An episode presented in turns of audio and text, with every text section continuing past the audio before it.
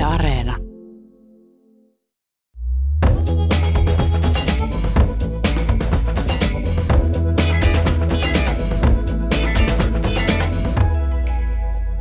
Historioitsija Riikka-Maria Rosenberg on erikoistunut ranskalaisten naisten historiaan. Muutettuaan Hakoisten kartanoon paikallinen naiskohtalo alkoi kiinnostaa häntä. Romaani Hakoisten Anna kertoo aistillisesti erään rakkaustarinan synnystä ja kartanoelämästä 1700-luvulla. Minä olen Pia-Maria Lehtola ja tänään Kulttuuri Ykkösessä tutustumme yhteen oman aikansa aatelinaisen kohtaloon. Vierainani ovat kirjailija Riikka-Maria Rosenberg ja historian tutkija, filosofian tohtori Sofia Gustafsson. Lämpimästi tervetuloa. Kiitos. Kiitos. Anna Magdalena Lillibrunin maineessa on tahra. Ja edessä on ehkä vanhan pian elämä. Annan polku saa kuitenkin uuden käänteen, kun naapurikartanon upseeri Carl Gustav Ugla nimitetään hänen, nimetään hänen aviopuolisokseen. Riikka-Maria Rosenberg, romaanisi kaksi päähenkilöä ovat oikeasti eläneitä henkilöitä. He ovat kulkeneet samoja hakoisten kartanon polkuja Janakkalassa kuin sinä nyt – Asut Hakoisten kartanon mailla. Millä tavalla tämä on vaikuttanut omaan intuitioosi, kun olet kirjoittanut heistä tämän romaanin? No Hakoisissahan ei ole enää oikeastaan mitään jäljeltä Annan ja Karkustavin ajalta, mutta mä en voi välttyä siltä, että esimerkiksi mä tota, niin kujaa pitkin kävelen koirien kanssa, niin mä mietin, että mitä, miltä Annasta on esimerkiksi tuntunut, kun se on tullut kujaa pitkin kohti päärakennusta – sitä päärakennusta, mikä siihen aikaan oli, oli, oli olemassa, tai ehkä hän meni soutamaan Kernaalla järvelle, joka on siinä niin kuin tiloksien taustalla. Mähän en pysty tavoittamaan heidän ääntään tai heidän, heidän niin kuin elinpiiriään fyysisesti, mutta, mutta toisaalta se auttaa mua myös kirjoittajana, koska mä pystyn olemaan siinä samassa ympäristössä, missä he elivät aikoinaan. Tämä tuntuu tietyllä tavalla myös maagiselta, että kirjoitat siellä samassa paikassa kuitenkin samoilla mailla. Äh, no kyllä, ja, ja, mutta toisaalta se sitten on, voisiko sanoa, taakka toisaalta, koska mulla on ö, vastuu myös niistä henkilöistä, joista mä kirjoitan, että mä en ihan mitä tahansa voi kirjoittaa, koska mun mielestä olisi myös loukkaavaa sellaisia ihmisiä kohtaa, jotka on joskus aikoinaan eläneet. Tosiaan romaanisi on kaikkea muuta kuin pölyinen. Olet tuonut esiin erotiikasta ja sisäisestä hehkusta nauttivan 1700-lukulaisen aatelisnaisen yllättävän modernin suhtautumisen – suhtautumisen rakkauteen. Romaanin alussa kuvaat, kuinka Anna ja hänen isosiskonsa Gustava hylkää hartauskirjat ja lukevat toisilleen Madeleine de Scuderyn Clélie-romaania. Millainen tämä kirja oli? No Tämä oli tämän Mademoiselle de Scruderin äh, kirjoittama kymmenosainen romaani – jossa esiintyi hänen Mademoiselle de Scruderin aikakauden seurapiirihenkilöt salanimillä. Ja siihen kuului myös tämmöinen carte d'entendre, joka on, oli eräänlainen äh, rakkauden luojohdattava kartta.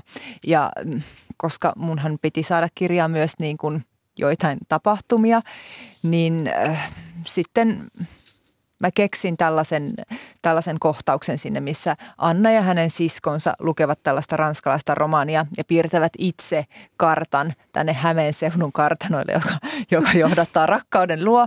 Mutta tähän, tämähän on siis täysin mun oman mielikuvitukseni tuotetta.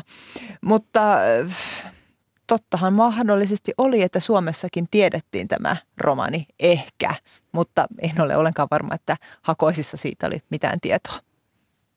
Miten kuvailisit tai kuvailisitte Anna Magdalena Lillibrunnia? Aloitetaan Sofia Gustafsson ihan, minkälainen hän oli, oli historiallisena henkilönä? Valitettavasti melko ohut sellainen, koska me emme löytäneet yhtääkään lähdettä, mitä hän itse olisi kirjoittanut. Kaikki on viranomaislähteitä ja kaikki on jonkun muun kuva, ei hänen omaa. Niin Riikka teki hienon työn tavallaan luoda hänelle omaa persoonallisuutta – me tiedettiin pääpiirrettään hänen elämästä, sen me tiedettiin, mm. mutta kaikki muu jouduttiin täydentämään. Mielikuvituksella. niin, no, Toisaalta Se- sekin on niin. faktaa. Me emme Niin. vaan tiedä, että se tapahtuu juuri hänelle Aivan. tai juuri Hakoisissa. Kaikki liittyy kuitenkin 1700-luvun historian ja kulttuuriin ja kaikki on täysin mahdollista. On.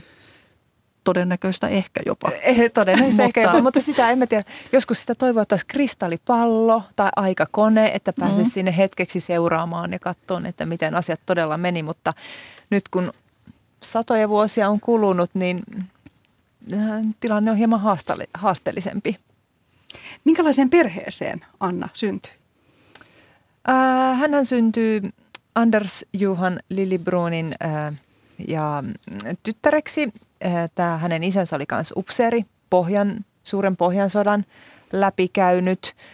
Äh, Annalla oli sisko ja veli, todennäköisesti muitakin sisaruksia, jotka sitten äh, menehtyivät jossain vaiheessa. Mm, Hän on todennäköisesti, Anna on todennäköisesti saanut tämmöisen niin maalaisaatelille, aatelisnaiselle tyypillisen kasvatuksen. Hän on oppinut tekemään käsitöitä, tanssimaan, Puhumaan ranskaa, puhumaan ranskaa, kyllä, käyttäytymään. juuri näin.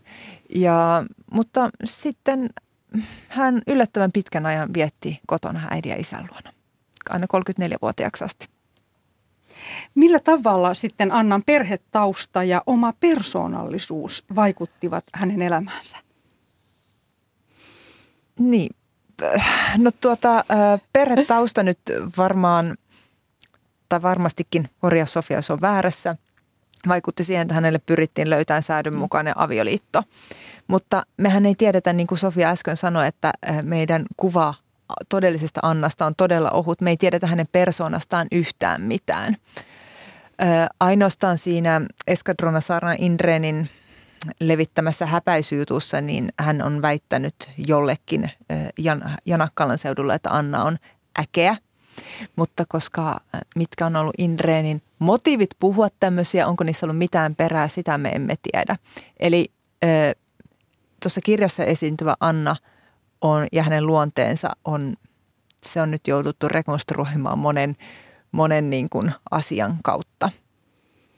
Ja se, mikä tietenkin määrittää häntä, on sääty.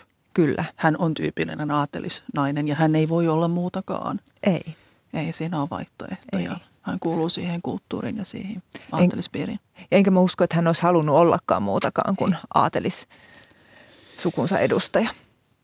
Miten sitten Annan ulkonäkö ja ikä? Tässä jo sanoitte, että hän tosiaan äm, oli, oli yli 30-vuotias, kun hän sitten pääsi naim, naimisiin. Tämä oli siis yl- yllättävää tähän aikaan, tämä, tämä ikäkysymys. No eikö aatelisnaiselle se oli aika i- iäkäs ö, piikojen? Siis jos me puhutaan Joo, matalimissäädöstä, se ei ole mitenkään vanhaa. Nehän me aika usein naimisiin kolmekymppisinä, mutta aatelisneidot yleensä kaksikymppisiä. Kak, niin, että, että sinänsä. Ja sitten ö, onhan tässä joutunut pohtimaan, että mitkä ne syyt on ollut, että ö, Anna pysyy naimattomana niin kauan, mutta ei se varmaan, se ei kyllä mikään pelkkä ulkonäkökysymys ole ollut. Ei, Eikä äkäisyydestä ole kyse vaan. ei. Että, että siihen on varmaan vaikuttunut varallisuus ja säädönmukaisen miehen löytäminen. Mitä ei ollut helppoa. Ei. Piti olla varmaa elanto, piti Mm. olla mainetta ja kunnia. Että On- eihän nyt ihan niin. keneen tahansa ole voinut mennä naimisiin. Ei. Onneksi se oli neljän kilometrin päässä oli kuitenkin Carl Gustav Ukla. onneksi ja onneksi. Ja tosiaan heillähän on myös ikäeroa. Miten tämä, oliko tämä tavallista, että nainen oli vanhempi miestä? Aatelisten keskuudessa ei niinkään. Mm, mutta ei se ihan, siis voihan se olla niinkin. Se ei ole Mm. kovin tavallista, mutta se tapahtuu. Ja muiden säätyjen keskuudella se on ihan suhkot tavallistakin, Joo. että nainen on vähän vanhempi. Ei nyt kymmeniä vuosia, mutta Joo. pari vuotta. Joo. ihan. Aivan. Tässä alussa jo kerroin, että Annan maineessa oli tahra. Mikä tämä tahra oli? Tämä kuitenkin, tästä löytyy ihan historiallista faktaa. Ja, haluatko kertoa se, koska Siis me tiedämme, että näin on, mutta me olemme hyvin pähkäyty, mistä on kyse. Niin. Koska siis hänen kunnia loukataan ja siinä on erilaisia huhuja, väitteitä, liikkeitä liikkeellä. Mutta valitettavasti niitä ei hirvittävän paljon tuomiokerrossa sanota, mistä on oikeastaan kyse. Ja me jouduttiin vähän miettimään aika monta kertaa. Onneksi tämä Indreen sentään sanoo jotain jossain kohdassa, missä me tulkittiin niin, että Anna oli Turussa. Turussa ja mahdollisesti luona. Mm-hmm. ja pitänyt siellä mahdollisesti hauskaa nuorten miesten kanssa. Tai vanhempien miesten kanssa. Niin. Ei tiedetä. Niin. Ja sitten siellä oli tämä Turun tiellä. Mm. Se oli aika paha, että haluatko kertoa, mitä siellä väitettiin siellä, että, että oli syntynyt, että Anna olisi synnyttänyt aviottoman lapsen Turun tiellä. Mutta se oli todennäköisesti vain huhuja, eikä Niin. kukaan koskaan vahvistanut niin. niitä. Niin. Ja, ja tätä, mä oon, niin kuin, tätä mä oon jäänyt miettimään, että mistä esimerkiksi Indreen olisi saanut tällaisen tietää, että jos Anna olisi synnyttänyt Turun tiellä, niin siinä olisi todennäköisesti ajuri, ehkä muutama piika mukana ja heijastautunut. Mutta musta tuntuu myös, että Indren oli aika ilkeä mies. Hän vaikuttaa vähän siltä, että Joo. Mä en usko, että hänellä on ollut yhtäänkään todisteita tästä, koska Niin. niin. sitten oli oikeudenkäynnissä käynyt ilmi, että Niin. niin. näin on. Ja hän ei, löyt, hän ei koskaan saanut ketään muuta todistamaan. Se oli vain hänen huhupuheita, Joo. Mitä oltiin kuultu Aivan. pitäjillä. pitäjillä että. Mutta selkeästi hän ei kyllä tykännyt Annasta. Se on Ei ihan selvää noista pöytäkirjoista. Ei. Ja Annan isähän tästä sitten hermostui. Eikö se ollut, että Annan isä haastoi sitten Joo. Tämän Indreenin käräjille. Ja se, sitä sitten puintiin aika monessakin otteessa. Se ei oikein tahtonut edetä ja lopulta sitten kuitenkin päästiin sovintoon ja anteeksi pyyntöön. Mutta mm, en tiedä seurasko tämä sitten Annaa, tämä ikävä oikeudenkäynti kuitenkin. Mahdollisesti. Niin. Vaikka hänet jotenkin, hän ei, häntä ei koskaan tavallaan virallisesti vapauteta mistään, vaan se vaan häviää Joo. Ja se on täys mahdollista, että hänen maine vähän kärsii siinä. Niin. Vaikka kaikki toki tietää, että Inreenilla on pikkasen oma lehmä ojassa, On. koska Anna oli jotenkin väittänyt hänen vaimolle, että Inreen olisi ollut uskoton ja tämäkin Aivan. vaikuttaa Inreenin käyttäytymiseen, että mikä on totta ja mikä ei tässä on hyvin vaikea sanoa ja oikeus tuli saman tuloksen. Niin. Ja eräs todistaja sanoi, että Indren, jos mä ihan oikein muistan, niin Indren oli myön, myynyt niin kuin huijannut hevoskaupoissa. Että jos mies huijaa hevoskaupoissa, niin hän voi kyllä huijata missä mm. Tahansa. Annallahan ei muutenkaan sitten ollut helppoa, sitten kun hän oli jo naimisissa, niin hänellä oli hankala anoppi ja käly. Mitä, minkälainen tarina tämä on? Minkälaisia he olivat ja miksi he olivat hänelle hankalia? No tämä on siis, tämä on yksi niistä oikeuden asiakirjoista, joka niin kuin ainakin mua jäi kalvamaan, koska me ei saada faktisesti tietoa, että mitä ne on sanonut. Niin, koska ne ei koskaan saapuvat oikeuteen Niin. eteen. että, että nähtävästi kun Anna on muuttanut hakoisiin, niin siellä on ollut jäätävä tunnelma. Ja hän on saanut Kälyn ja Anopin puolelta aika, aika niin kuin ikävää kohtelua. Ja he ovat loukanneet Annan kunniaa, mutta mitä, mitä, mitä ne on oikeasti sanonut, niin sitä me ei tiedetä. Ja tämä, jos me olisi tästä saatu edes muutama Hmm. liuska lisää, niin se olisi ollut aivan ihanaa. Mutta oliko se niin, että jos niin kun ei saavu oikeuteen, niin ei voida myöskään tuomita? Ei voidakaan. Siinä on se ongelma, että Anna haastaa niitä ja se lykkääntyy Mm. ja lykkääntyy ja lykkääntyy, mutta ne ei koskaan saapuvat sinne vastaamaan. Niin tota, siitä ei koskaan tavallaan käsitellä. Siinä Si- oli joku todistaja kyllä, Niin joka oli. oli nähnyt heitä loukkaavan Annaa, mutta hän oli liian kaukaa, hän ei niin. kuullut. Niin, siellä oli piika ja renki hakoisista. Tässä on myös mielenkiintoista tässä romaanissa, tähän kuitenkin on romaani, se pitää Joo. nyt muistaa, Niin, vaikka tässä on todella siis voimakas elänyt nainen 1700-luvulla, siis ihan, ihan uskomatonta. Äh, niin tässä kuvaat Riikka-Maria Rosenberg myös sitä, että, että, että, että tässä on sellainen tapahtuma, missä on käärmeen pää on poistettu tai kerro tästä, tämä, tämä, tämä jäi mun niin. mieleen, tämä on semmoinen hyvin symbolinen, symbolinen kuvaus. No tämä nyt liittyy taas tähän niin kuin, romaanin kirjoittamiseen, että, että koska me ei tiedetty faktisesti, että mitä asioita, mistä asioista Anna on syytetty. Ja sitten tässä kirjassahan on myös tämä Kaarin piika, öö, Kaarin, Kaarin Juhansdotter vai Jöransdotter. niin, no, niin, niin, niin, niin. Kauheata on kirjoittanut kirja, eikä muista ihan tarkkaan nimiäkään enää. Öö, niin, niin hänellähän oli suhde Carl Gustav Uglan kanssa ja tässä kirjassa tämä piika sai ehkä hieman epäkiitollisen roolin olla myös ilkeä talon nuorelle emännälle, niin sitten tähän, mä sitten kehitin tähän semmoisen kohtauksen, että, että, että Kaarin olisi tappanut tämmöisen elättikäärmeen ja elättikäärmettä hän ei saanut tappaa, koska se olisi tuonut, se toi niin kuin maatilan ylle huonoa karmaa. Ja sitten tällä tavalla niin kuin aiheutti, aiheutti niin kuin, Annalle lisää huonoa mainetta täällä Hakoisissa Kälyn ja Anopin silmissä. Mutta tuntuu, että tämä aika, tämä 1700-luku oli hyvin dramaattinen. Mm. Tässä oli paljon tunteita ja draamaa. Oliko se? Ei, niin. Oli paljon tunteita. On, sehän kuuluu aikakauteen. Pitää olla sentimentaali. Niin. Pitää olla tunteikas ja aisteikas. Kyllä. Muuten sä oot tylsää. Mm. Mutta samaan aikaan hyvin miehekäs ja mm. väkivaltakaan ei ole ihan pois luettu niin, vai? Mutta mut mies saa itkeä, se niin. on ihan ok. Mm. Ja nainenkin pitää näyttää tunteita. Niin. Ehkä siinä mielessä dramaattinen, vähän teatraalinen jopa. Joo, tuo on hyvä ilmaus. Ja tosiaan minua yllätti, että tosiaan tähän aikaan miehet käyttivät perukkeja ja oli puuterivero. Ja sitten, jos ei ollut puuteria, ymmärsinkö oikein, että luonnosta haettiin tavallaan korviketta puuterille? Äh, ainakin jauhoja käytettiin ja jäkälästä tehtiin ja myöhemmin taisi tulla perunasta. perunasta. Niin. Kaikki voi käyttää. Niin, kunhan tulee vähän pikkusen vaaleampi. Mutta onhan se kätevää. Ei ole koskaan huono hiuspäivä. Ei, se on muuten totta. Ja tosiaan Carl Gustav Uglakin käyttää perukkia tässä eri kohtauksissa. Miten kuvailisitte häntä? Hänestä tuli sitten Annan aviomies.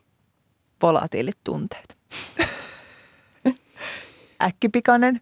Mutta myös tyypillinen herrasmies, Joo. olen melko varma. Hän, hän on aatelisupseeri. On. Et hän on, vaikka meillä on Karkustavista jäänyt aika ikäviä niin kuin todisteita jälkipolville näissä oikeuden asiakirjoissa, niin, niin mutta ne kaikki hänen nämä väkivaltaiset teot ja ikävät teot, niin ne on kohdistunut alempiin, itseään alempiin. Et meillä ei ole mitään todisteita, että hän olisi ollut ikävä vaimolleen tai oman säätyysä edustajille. Mutta äkkipikainenhan niin. varmasti on. on. Tem- temperamentti, äh, ehkä Kyllä, ilmaisu. joo. Carl Gustav Ugla oli tosiaan upseeri ja aatelismiesten piti olla – om galant-henkisiä. Millaisia ominaisuuksia heiltä odotettiin? Äh, no, tähän niin kuin ranskalaiseen ihanteeseen siihen on kuulunut myös niin kuin hyvät käytöstavat ja liehyttelyn jalotaito, mutta se ei ole pelkästään tämmöisiä ulkoisia, vaan siihen kuuluu tämmöisiä henkisiä, mm. henkisiä piirteitä. Sofialla on siitä mun mielestä todella hyvä määritelmä. Nyt mä en muista missä vaiheessa se oli, mutta tuota... Eilen illalla. mutta siis periaatteessa nehän aina palvelevat kuningasta ja, mm. ja maa, synnyin maata, tai siis myös muita maita. Ne voi olla armeijassakin ulkomaillakin. Monethan niitä ovat palvelleet Ranskassa, Joo. mutta toki ei Carl Gustav. Me ei. tarkistettiin sitä. Hän, hän ei koskaan ollut Ruotsin valtakunnan ulkopuolella. Mutta siinähän kuuluu tämmöinen tietynlainen ihanne, että aattelismies pitää olla upseeri tai virkamies. Ja hän pitää tietenkin osaa tanssia, hänen pitää osaa käyttäytyä hienoissa piireissä, mutta hän on myös aika usein kartanoherra ja hän pitää myös hallita sitä puolta elämää. Hänen pitää pystyä johtamaan oma kartanonsa ja hoitaa taloutta. Joo. Mutta hänen ei tarvitse itse tehdä maatöitä tuohon ei aikaan. toki, ei toki, aika. Hän, hän, vaan, hän kat- sieltä organisoi ylhäältä käsin. Miten Carl Gustav Ugla sitten onnistui tässä tehtävässä? No Öö, äh, eikö hänen, hänen tämä sotilasuunnansa oli aika tavanomainen? Ei se vähän niin kuin noustiin, mutta ei tullut mitään suuria, suuria hyppäyksiä. Ja, mm, hän teki se, mitä hän odotettiin. Niin. Hän päätyi tämmöisiin alempiin virkoihin. Ja tota, kartanon herrana ehkä No aika huonosti. Ei niin hyvin. se ei hyvin, sekä ei nyt ihan mennyt nappiin. Että niin kuin nähdään, niin hän, hän sitten myi Hakoisen 1792 Erik Abraham Leijonhufvudille. Mutta Mutta sekin kuuluu sitten siihen säätyn mukaisen elämään. Se niin. maksoi ja tuli velkaa. Joo. Ja sen takia hakois myytiin. Niin. Ja tämä oli niin jotenkin jännä kuvia, koska Karkustavin vanhemmilla oli velkaa. Ja, mutta sehän on nähtävästi tullut henkilökohtaista velta, että miten se on siirtynyt se Karkustaville vai onko Karkustavilla ollut sitten omat velat siihen kaupan mm. päälle vielä. Sekin varmasti niin. Mutta aatelisuus on kallista. Tai ainakin oli kallista. Tosiaan tässä romaanissa hän on kuitenkin oikein naisten mies. niin hän olikin. Ai, ol, joo, ja, ja tosiaan tässä on eräs kuvaus joulusta, kun hän menee yhtäkkiä Pian kanssa ruokakomeroon. Se oli se Huushollerska, Johan. Huushollerska. Joo, hän meni sinne tämä Huushollarska Johanna, hänkin hän on todellinen henkilö, mutta hän ei ole ollut hakoisis vielä silloin, kun Anna asui ja eli siellä, mutta mä halusin tuoda se jo tähän kirjaan, että me saadaan sinne vähän niin kuin jännitettä lisää. Että tämän Huushollerskan kanssahan Karkusta meni sitten oikeasti naimisi joskus, oliko 68, 1768, jos oikein muistan.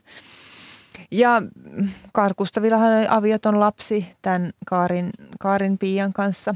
Kaarin sai kaksoset, josta toinen syntyi kuolleena ja toinen eli muutaman päivän. Ja tämän, tämän Raakkelin Kaarin, ei Kaarin kun anteeksi, äh, Karkustavhan ihan tunnusti, mikä sinänsä hän ei välttämättä ollut aivan, aivan mahdotonta, että tunnustettiin avioton lapsi. Ei, ei ollenkaan. Eihän se ole mitään häpeä aattelismiehelle päinvastoin. Niin. Päinvastoin, eli se oli... Siis tietynlaisissa aatelispiireissä on aika tavallista, että heillä on aviottomia lapsia. Se, se on naiselle häpeää, mutta ei miehelle. Että tota, sinänsä ei ole hämmästyttävä mitenkään. Hän ei todellakaan ollut aina upseeri, jolla on aviottomia lapsia 70-luvun Suomessa. Ei varmasti. Ja hänellä on mahdollista olla enemmänkin, mutta me emme tiedä sitä. On. Todennäköisesti on ollut. Mennään takaisin romaaniin. Vuosisadan puolivälissä yleistyi uusi päiväkirjamuoto Journal Intime. Mikä oli sille ominaista? Öö, yleensähän niin kuin kirjoitettiin enempi tämmöisiä päiväkirjoja, joihin tallennettiin, tallennettiin aateliskulttuuria ja sitä, mitä on päivän aikana tehty ja samalla niin kuin vahvistettiin sitä aatelisstatusta ja elämänmuotoa, koska näähän oli niin kuin julkisia – mutta tämä Journal Intime, niin se oli sitten tämmöinen enempi itseanalyyttinen ja keskitty omaan tunnemaailmaan.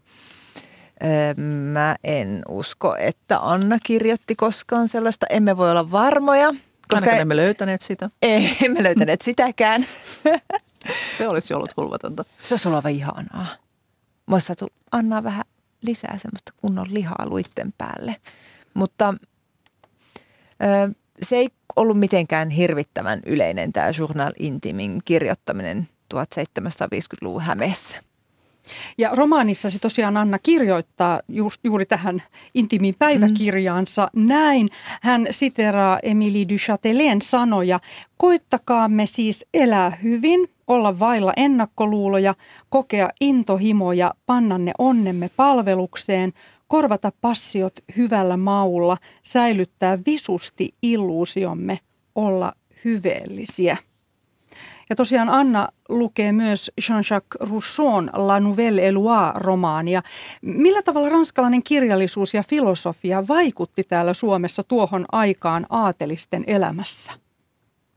Siis hämmästyttävän paljon on kirjoja kuitenkin ollut liikkeellä. Että kun katsoo esimerkiksi Helsinki, niin siinähän näkyy huutokauppakamareiden pöytäkirjoista, että on ollut esimerkiksi Rousseau'n kirjoja liikkeellä. Niitä on myyty Helsingissä. Ja se on lähinnä Heviaporin ansio, siis Suomen, nykyisen Suomenlinnan ansio, koska siinähän on aatelisupsereja, jotka ovat palvelleet Ranskassa, matkustaneet paljon ja ne tuo paljon ranskankielistä kirjallisuutta. Toki mä en tiedä kuinka paljon ne päättyy Hämeeseen, se on eri asia. Annan perukirjassa mainitaan vain rukouskirjoja, oliko siinä yksi ö, raamattu, että todennäköisesti hän on lukenut ennemminkin hengellistä kirjallisuutta, mutta toisaalta näitä ranskalaisiakin kirjoja ja näytelmiä, niitä kirjoitettiin käsin sitten ja niitä jaettiin eteenpäin ja niitä ei kyllä ole varmastikaan merkitty sitten perukirjoihin, koska ne ei ole varsinaisia kirjoja. Eli on mahdollista, että Annalla on ollut tietoa näistä, mutta emme tiedä varmuudella. Tämä on hyvin tämmöistä epävarmuutta. Mutta se on Anna. mahdollista. Niin.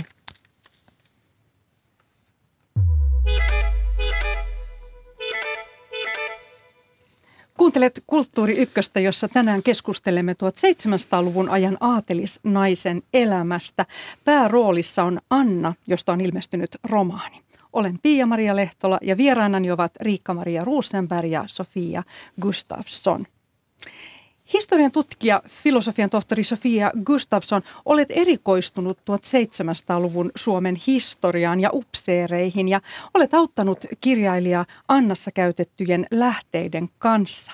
Millaisia keskusteluja olette käyneet tästä aiheesta? Repsyileviä ja polveileviä.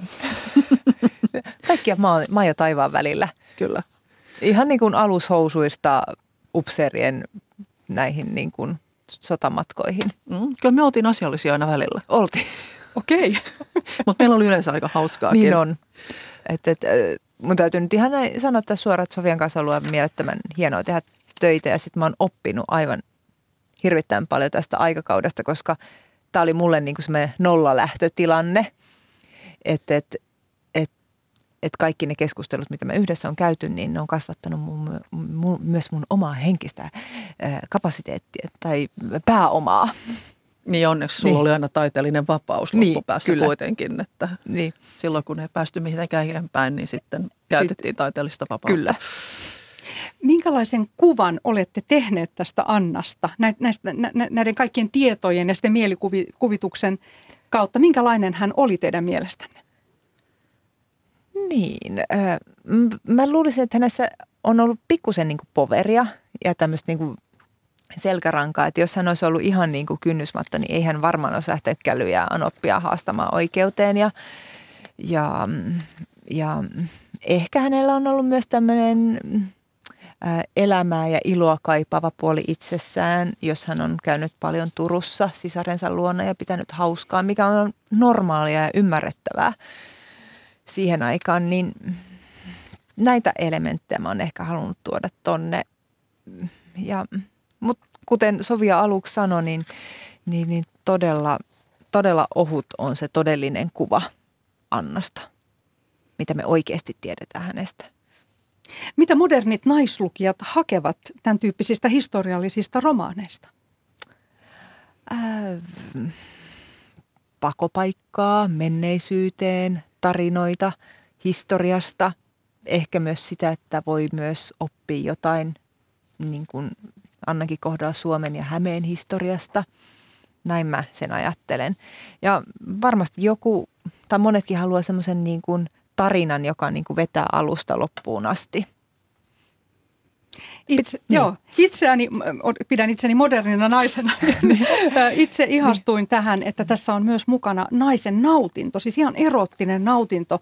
Ja tässä on, on hieno kuvaus siitä, kuinka, kuinka hän, Anna tuntee miehensä tuoksun tämmöisessä hyvin intiimissä hetkessä. Hän puhuu tällaisesta sokerikakun tuoksusta, missä on myös, onko se viinaryyppy? Joo, viinaryyppy sekoittuu siihen. Eli, eli uskomattomia tällaisia ä, tunnelmia luot tässä kirjassa. Eli 1700-luvun nainen on yhtäkkiä aivan todella moderni. Niin, mä en tiedä onko se moderni, mutta, mutta ainakin on suhtautunut vapautuneemmin seksuaalisuuteen 1700-luvulla kuin 1800-luvulla.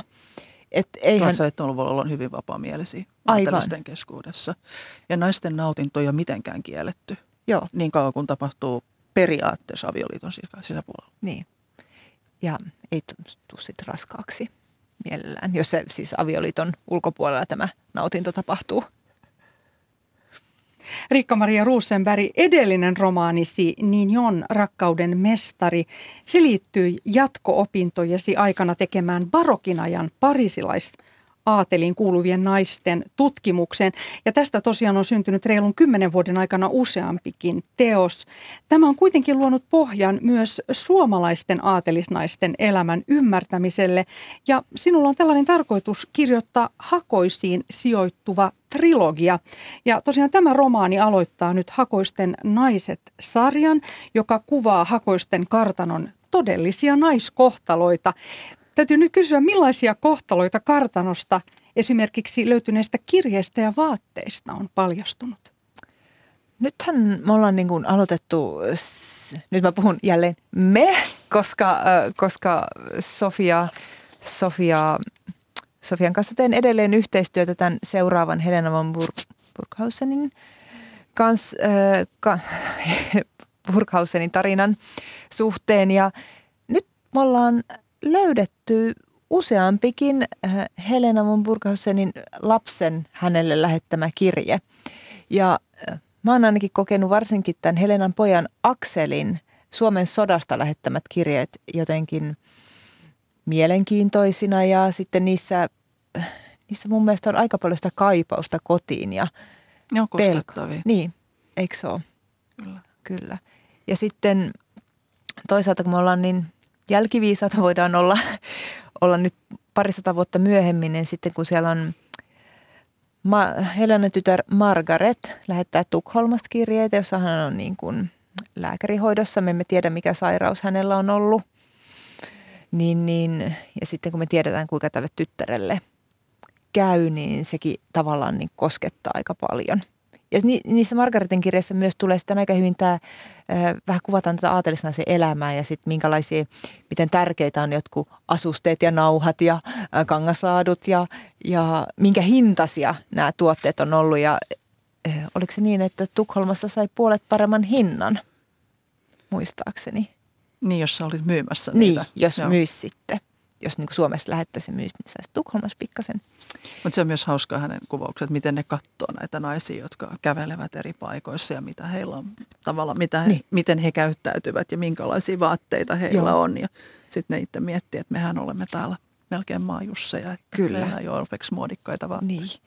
Oliko se Margaret, joka sanoi, että häntä vähän hävettää hänen se venäläistyylinen vanha-aikainen hattuunsa. Tämä on siis just Suomen sodan jälkeen, Niin. 1811. Joo, niin on. Että tämä näin ja sitten tämä viimeinen osa Amelie Boyesta, niin siinä ollaan niinku yhden kirjeen varassa tällä hetkellä. Katsotaan, mitä vielä löytyy. Niin. mutta mutta äh, me oltiin aika nolla, nollapisteessä Annan suhteen, niin mä uskallan toistaiseksi olla optimistinen, että me mennään eteenpäin. Tässä mennään takaisin nyt tähän ensimmäiseen romaani, trilogian ensimmäiseen romaanin Hakoisten Anna, niin tässä kirjassa kuvailet maalauksellisesti esimerkiksi luontoa ja kuvailet kankaita, karkeita suden taljoja, parfyymin tuoksua ja myös likaisia hajuja. Romaanisi herättää todellakin aistit ja aistiilot henkiin. Laventelin tuoksuisissa huoneissa rakastellaan ja haaveillaan ja kuvailet sianpäätä vadilla ja kuinka Anna virnistää sille. Tämä on fantastinen. Mi- Mistä sait idean tähän? tähän? No, mä rupesin miettimään, että miltä se kokonaisena paistettu possu näyttää ja sitten monestihan niille tulee sellainen niin kuin virnistävä ilme ja sehän liittyy siihen kohtaukseen, missä Annalla on vähän paha mieli ja, ja se possu lepää siinä pöydällä ja mamma ja pappa on hieman myöhässä illallisella. Se on niin kuin se Annan ainut kaveri siinä hetkessä, niin siinä sitten possu ja Anna naureskelevat toisilleen. Öö, tässähän että miten näistä saa tietoa, niin viime vuonnahan ilmestyi tämä Ritva Kyllin Suomen ruokahistoriassa on aika hyvin, hyvin niin, ähm, käyty läpi 1700-luvun näitä ruokia, mitä Suomessa käytettiin. Ja sitten tämän Nurbak Marthan toimittaa Huusholsbuk för, för Stenspölegård, niin siinä oli todella paljon erilaisia reseptejä, että niitä sitten on lukenut. Ja niistä sai niinku kuvan, että miten ruoat maustettiin. Ja, et aikalainen ö, mausteiden potpuuri on ollut niissä, niissä ruuissa. Minkälaisia mausteita Anna todennäköisesti käytti siellä Hakoisten kartanossa aikoinaan? No varmaan on käyttänyt inkivääriä ja kanelia ja neilikkaa ja Melko eksoottisia, muskottia. 1700-luvulla me rakastetaan mausteita. Joo. Ja heidän yhdistelmät on välillä ehkä meille pikkasen outoja. On. Että kaneli voidaan hyvin laittaa liharuokaan, ei Joo. ongelmaa. Ei. Että tota, meille se ruoka olisi ehkä vähän vierasta. Joo, Mutta raaka-aineet on aika lailla samoja. niin on. on nykyään. on. Ja sitten tässä maustetaan myös valkoviinillä tai viinillä omenakakkua ja, ja, ja makeita jälkiruokia. Tuontiviinit. Tuontiviinit. Siis nehän tulee ympäri Eurooppaa. Helsinki on, Helsingissä, saa, Helsingissä saa melkein mitä vaan. Mm, Siinä saa ranskalaisia viinejä, portugalilaisia viinejä, siinä saa champagnea, mm. siinä saa konjakkia. Et tuoda, maahan tuodaan yllättävän paljon. Osa tulee suoraan Välimeren alueelta ja osa tulee sitten Tukholman kautta. Samoin mausteita, kahvia, teetä, kaakaota. Et 1700-luvun aineellinen kulttuuri on jo aika lailla, ei nyt sama kuin nykyään, mutta aika pitkälti kuitenkin tulee jo Välimereltä sellaista tavaraa, mikä sitten tuodaan esimerkiksi Etelä-Amerikasta sitten Lissabonin kautta tai Kaadisin kautta Espanjalla. Ja ne tavarat tulevat tänne. Ja ne on yläluokan saatavilla. Toki sitruunat ynnä muut maksavat sellaista, että ei se tavallisille ihmisille ole. Kahvia ei ruveta juomaan tavallisesti ihmisten pöydällä kuin 1800-luvulla. Mutta yläluokan saavuttavissa ne ovat jo kaikki Joo. nämä nautintoaineet. Ja tästä kirjasta opin myös, että aatelisille oli sitruunalla oli suuri merkitys. Tämä on ehkä, mä tämän sitruunan on nostanut siellä semmoisen niin keskiön sen takia, koska se oli tämmöinen niin kuin tavallaan statussymboli, niin kuin Sofia just äsken sanoi, että, että ne on kalliita ja tavallisella ihmisellä ei ole niihin varaa. Niin sitten mä ajattelin, tämäkin on mun keksimä, että se oli niin kuin Annan tällainen herkku. Ja sitä pidettiin ehkä koristeenakin. Niin, joo, mahdollisesti. Onhan ne kauniin värisiä ja sitten paljonhan on näitä tauluja tai piirustuksia, joissa sitruuna tai on. kankaita. Niin. Nä, Ihan niin. se pöytäliinakin, missä oli sitruunakuvio.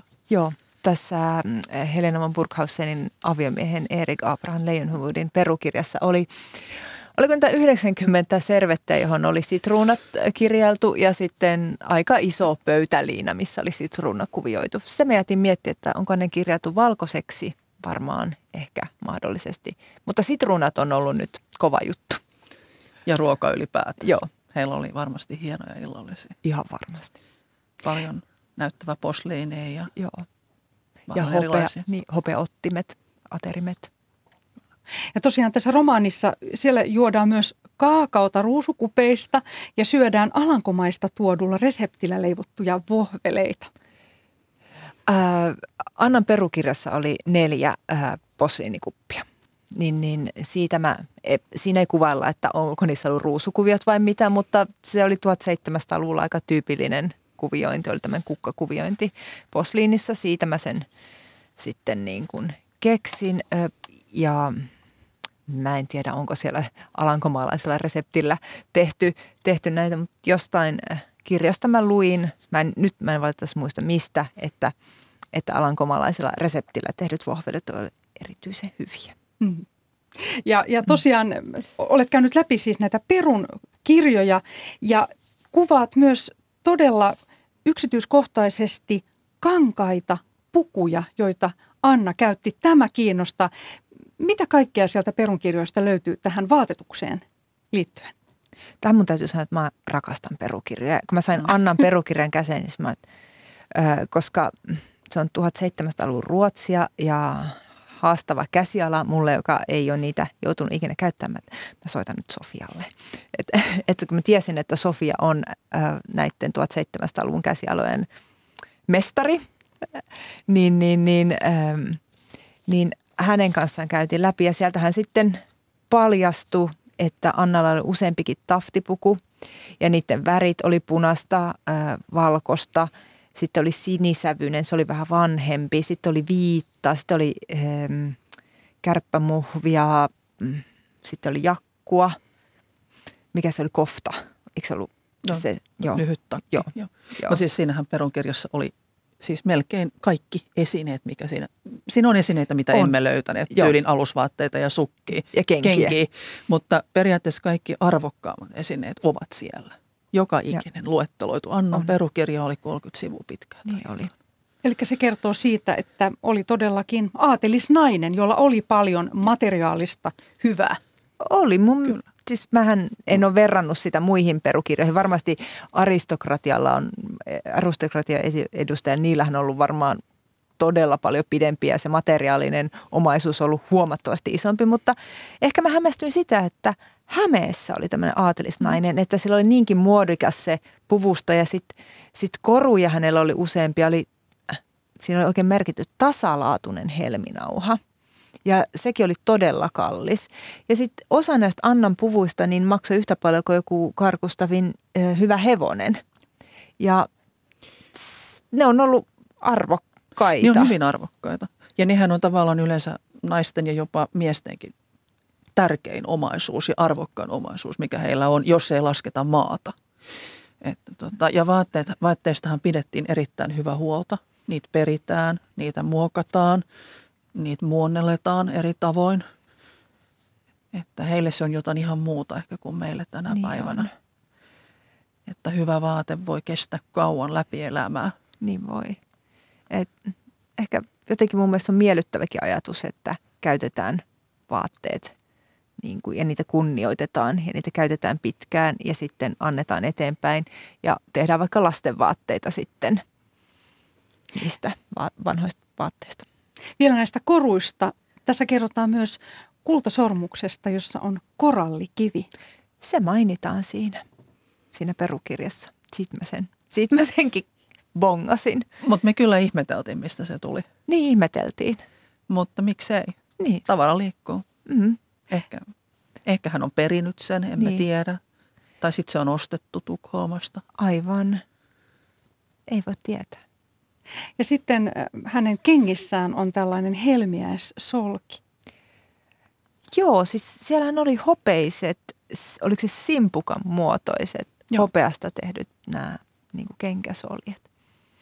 Et tosi niin kuin, vaikka Anna on joutunut hyvin paljon keksimään, niin aika useat niin kuin hänen nämä asukuvauksensa, niin niihin on ollut ihan hyvä tämmöinen johtolanka. Jos palataan vielä aatelisnaisen elämään ja tehtävään, niin millainen hänen roolinsa oli 1700-luvun pohjoismaalaisessa yhteiskunnassa? Se riippuu pikkasen vähän minkä sorttinen aatelinen hän on. Annahan on kartanoemäntä ennen kaikkea. Perusaatelinen. Perusaatelinen. Hänen, hänen arke, arjeen ei kuulu juonittelu eikä politiikkaa olettaisin, vaan, vaan hän on enemmän kartanon emäntä kuin mitään muuta. Mutta hän on myös äh, tavallaan edustustehtävissä mm-hmm. koko ajan. Pitää näyttää hyvältä, pitää käyttäytyä oikein. Hän on koko ajan tavallaan vähän näytteillä. Ja sitten hän on varmasti myös se, joka hoitaa sukuverkostoja, kirjoittaa mm-hmm. kirjeitä, ylläpitää suhteita, mm-hmm. mikä on jopa tärkeämpää kuin maallista omaisuutta, sosiaalista pääomaa. Ja se on varmasti ollut Annalle hyvin tärkeä tehtävä. Ja siihen hänet on myös opetettu, koulutettu lapsuudessaan. Olivatko aatelisnaiset tietyllä tavalla myös esikuvia sitten rahvaalle? No niin, he elävät niin eri maailmoissa. Siellä, joo. Niin. Tuskin rahvaa uskoo pääsemänsä siihen, koska tämä niin. on yhteiskunta, mihin sä synnyt sun omaan säätyyn ja oikeastaan on hyvin vaikea liikkua säädöstä toiseen. Mutta varmasti hän on siinä mielessä esikuvaa, että ne tavallaan ihailee häntä ja ne tarkkailee häntä, mutta toki ne tietää, että ne ei koskaan pääse siihen itse. Ja hän voi myös harrastaa hyvän tekeväisyyttä ja olla malliesimerkki hyvällä käyttäytymisellä ja kunnialla. Sen takia se onkin niin paha hänellä, että hänellä on vähän tahraantunut maine. Mm. Jos vielä mennään takaisin myös tähän henkiseen ilmapiiriin. Tosiaan puhuttiin tässä jo aikaisemmin, että Anna todennäköisesti luki salmikirjaa tai muuta, muuta henkevää kirjallisuutta. Tässä kirjassa, romaanissa myös mainitaan pietismi. Sofia Gustafsson, miten, miten tämä liittyy tähän 1700-lukuun ja Suomeen? Se liittyy siinä mielessä, että tuohon pietismi tulee vähän aikaisemmin jo suuren pohjansodan jälkeen, eli 1720-luvulla jo rantautuu Suomeen upsereitten kanssa. Ja silloin se on yläluokan harrastus lähinnä pietismi, mutta pikkuhiljaa se valuu alaspäin. Ja kun 1700-luvun loppuun, niin se on jo kansan keskuudessa. Pietismi sinänsä tarkoittaa lähinnä se, että pitää olla ehkä henkilökohtaisempi suhde Jumalaan. Se henkilökohtainen hartaus ja se, että sä luet niitä salmikirjoja, niitä raamattu omalla ajallaan, mietin näitä asioita päivittäin. Se muuttaa ehkä siihen suhtautuminen uskontoon. Se muuttuu henkilökohtaisemmaksi. Ei niin, että käydään vaan kirkossa sunnuntaisin ja sitten mennään kotiin ja ei mietitä asiaa koko viikon aikana. Mutta Annan tapauksessa emme tiedä, emme nyt hirvittävästi pietismiin löy- Ei ei, hän luki niitä kirjoja, mutta se ei sinänsä todista kovin paljon. Ei. Et emme tiedä kovin paljon hänen henkilökohtaisista mieltymyksistään. Niin. niin. Mutta se on mahdollista. Pietismi mm. vaikuttaa kyllä aateliston keskuudella. Jos mennään vielä takaisin Annan lapsuuden kotiin, niin siellä on tällainen kotiopettajatar, joka tuo myös taas näitä ranskalaisia ajatuksia – Annan elämään. Tämä on nyt rom- romaanista. Tämä on romaanista, koska kotiopettajattarien aikakausihan ei ollut vielä silloin alkanut. Se on sitten vasta 1700-luvun lopussa, 1800-luvun alussa. Et se oli enemminkin tämmöinen nuori maisteri tai, ö, tai joku niin kuin hengenmies, joka tuli niin kuin kartanon opettamaan poikia. Ja tytöt kyllä saatto hyötyä siitä opetuksesta, mutta kotiopettajattaria ei ollut vielä niin kuin lainkaan – mutta toki niin. ne, ne kyllä saa koulutusta silti. Niin. Ne oppii Joo. lukemaan, laskemaan kyllä. ja totta kai ompelemaan kyllä. kaikenlaisia erilaisia taitoja. Joo. Että ei he ilman niin kuin opetusta jääneet, vaikka, vaikka kotiopettajattar ei ollutkaan.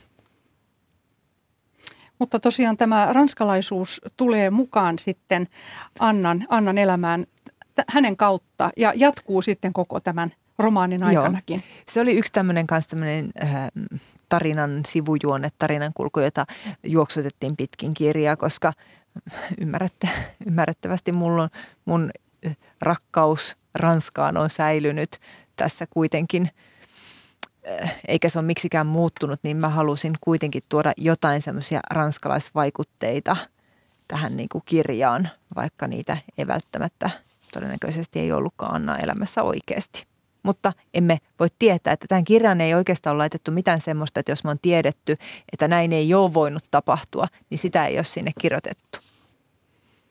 Ja tosiaan sitten Anna saa kolme lasta aika lyhyen ajan sisällä. Minkälainen tämä äidin rooli on ja, ja miten hänelle sitten lopulta käy?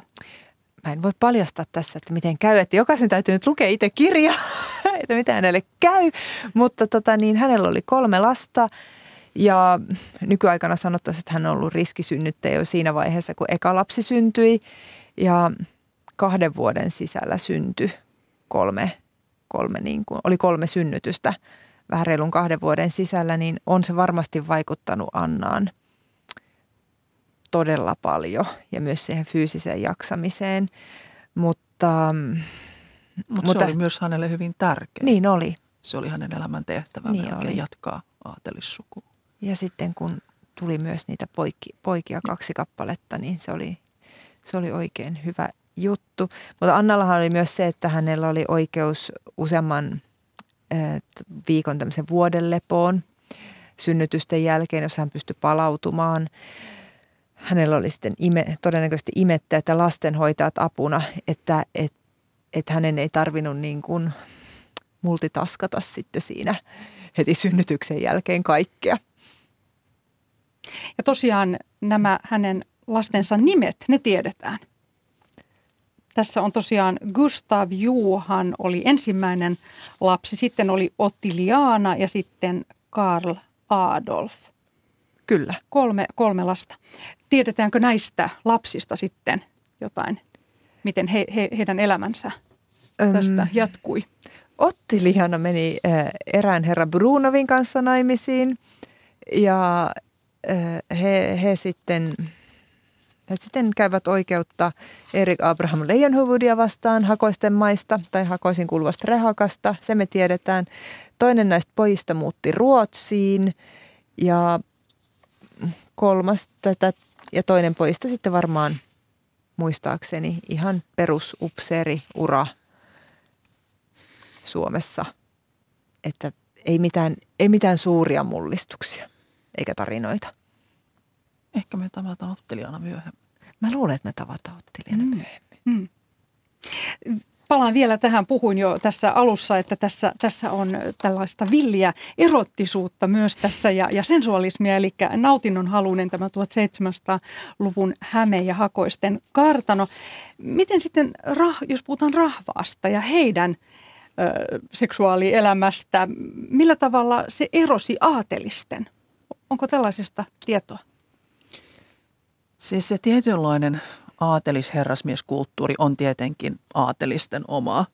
Mutta rahvan keskuudella seksuaalisuus 1700-luvulla voi olla vähän erityyppistä, mutta ei se mitenkään hirvittävästi poikkea. Silloinkaan ei ole tavatonta, että syntyy aviottomia lapsi.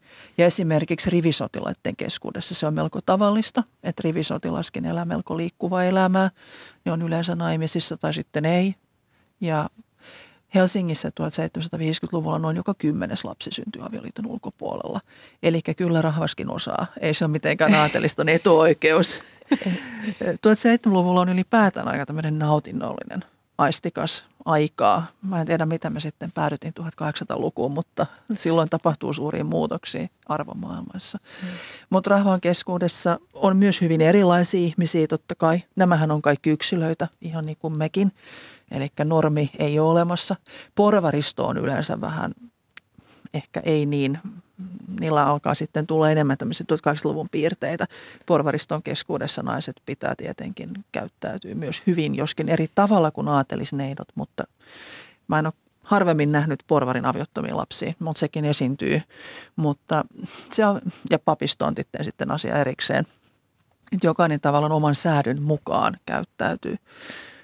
Mutta kyllä mä luulen, että rahvallakin oli yllättävän naistikasta elämää. Ja sitten tässä tuli muuten mieleen, että siellä jälkisanoissaan kerrotaan näistä Karkustavin äh, oikeusprosesseita, mitä oli niin kuin rahvaan naisten kanssa 64-65.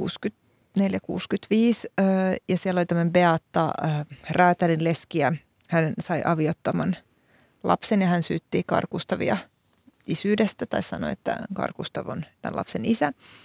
Niin, niin, niin sitten tämä Beatta meni kuitenkin uusi, uusiin naimisiin ja hänen uusi aviomiehensä sitten adoptoi tämän, tämän Karkustavin ja Beatan aviottoman lapsen. Tähän lopuksi vielä nopea kysymys. Mitä voimme oppia hakoisten Annalta? Sinnikkyyttä. Tietynlaista realismia ehkä. Niin, kyllä.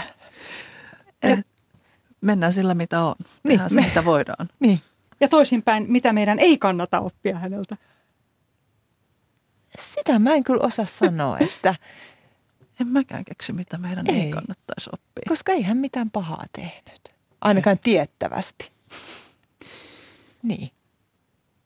Kulttuuri Ykkönen päättyy näihin sanoihin. Haluan kiittää Riikka-Maria Rosenbergia ja Sofia Gustafssonia hienosta keskustelusta. Kiitos. Tämä lähetys ja muutkin löytyvät Yle Areenasta. Ja huomenna Kulttuuri aiheena on seuraava. Musiikki vaikuttaa niin juuston kuin viininkin makuun, mutta millä kaikilla eri tavoilla se vaikuttaa ihmiseen niin fysiologisesti kuin psyykkisesti. Ja sam- samassa lähetyksessä myös Ritva Auvinen, Karjalan evakko, joka vaatimattomista oloista raivasi tiensä Suomen oopperaelämän huipulle. Ja huomisen lähetyksen juontaa Vesa Kytöoja suorana Helsingin musiikkitalosta.